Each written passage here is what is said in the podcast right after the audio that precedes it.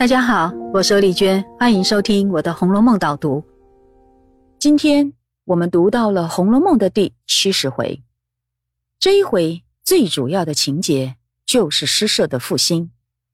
整个回目上所说的林黛玉重建桃花社，史湘云偶填柳絮词，都是在讲这件事。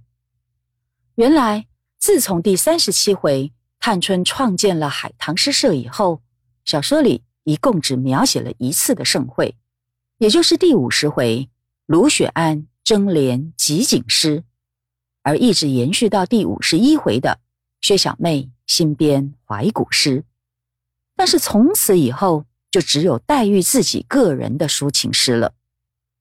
很可能是因为大家都没那么认真看待，以致第四十五回探春就说：“我们起了个诗社。”头一射就不齐全，众人连软，所以就乱了。这个情况啊，一直没有改变。毕竟那算是可有可无的闺中娱乐。从这一回大家所说的，咱们的诗社散了一年，这就可想而知，诗社的运作是很松散的。到了现在，因缘凑巧，黛玉自己写了一篇美丽又哀愁的《桃花行》。获得了大家一致的赞赏，于是决定重新起社，改名为桃花社。不过呢，这一次的社长却换人做了，大家推举林黛玉当社主，并且到潇湘馆集会。这个情况可以说是意味深长的。大家还记得，当海棠诗社一开始创立的时候，李纨毛遂自荐当社长。大家也都心服口服，就是因为他善看又公道，也就是很有分析判断的能力，又公正无私。而现在大家公推黛玉做社长，到潇湘馆举办活动，这岂不等于证明了黛玉已经是一个合群的人了？她不再像以前那么的孤僻，而可以和大家一起共事了。以前呐，第四十回的时候。贾母还说：“宝玉、黛玉这两个玉儿最不喜欢人来坐着，怕脏了屋子呢。”所以这里又一次具体呈现出黛玉的成长，而且呢，大家也都看在眼里，所以才会公推她做社长。关于这一回的重点，我还要提醒大家注意两个地方：一个是探春的生日，一个是风筝的象征意义。小说家告诉我们，探春的生日是农历三月三日。当天，她换上礼服，到处行礼，感谢大家的照顾，这才是贵族过生日的样态。至于三月三日这一天，是自古以来很重要的节日，叫做上巳日。当天，大家要到水边去，表示一种浮除不祥的净化仪式。后来。就演变成文人雅集、曲水流觞的盛会。你知道，大书法家王羲之写了一篇著名的《兰亭集序》，就是在这样的场合里写成的。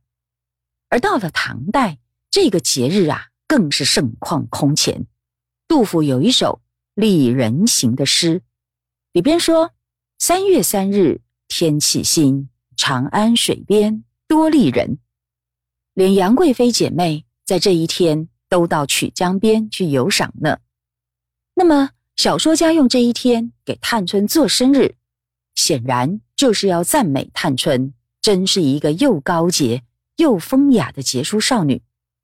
我们回想她大公无私的李家风范，以及号召创建诗社的雅兴，还有半夜欣赏月色的情趣，确实啊是很符合的。再看这一次，诗社做完了柳絮词以后，大家一起继续放风筝。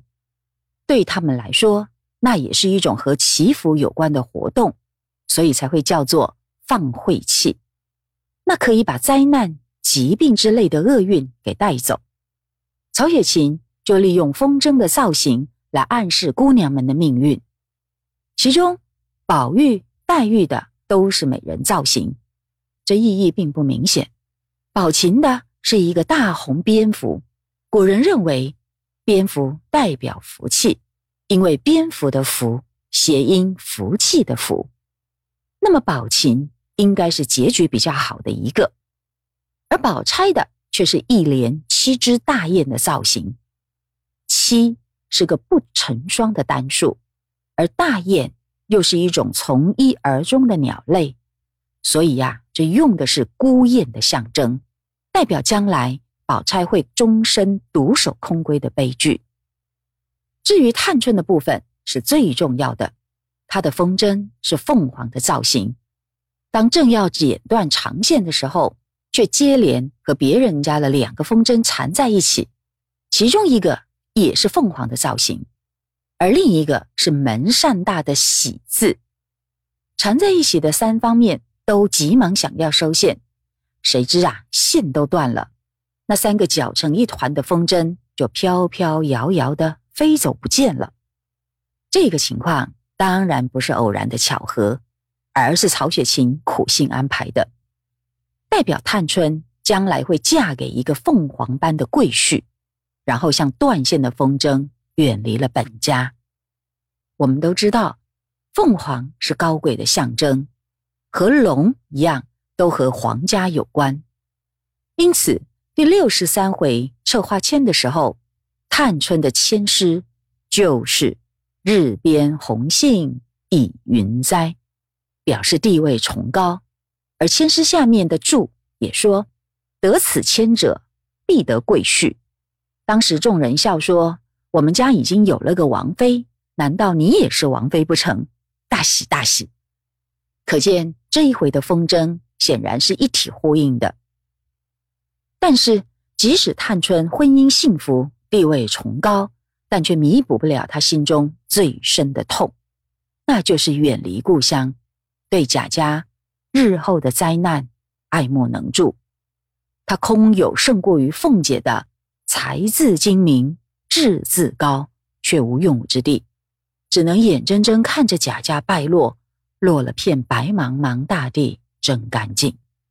这就是第五回太虚幻境探春的人物图衬，会画着两个人放风筝，一片大海，一只大船，船中有一女子，掩面涕泣之状。而判词也说：“清明涕送江边望。”千里东风一梦遥，那设计的手法是一贯的。那么，探春呐，应该就是在清明节搭上了大船，从海路远嫁到王府家。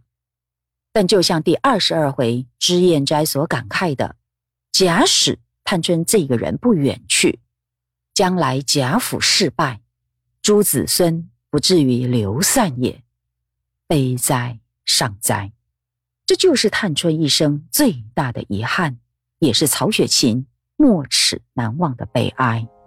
那么这一回的导读就讲到这里，我们下次再会。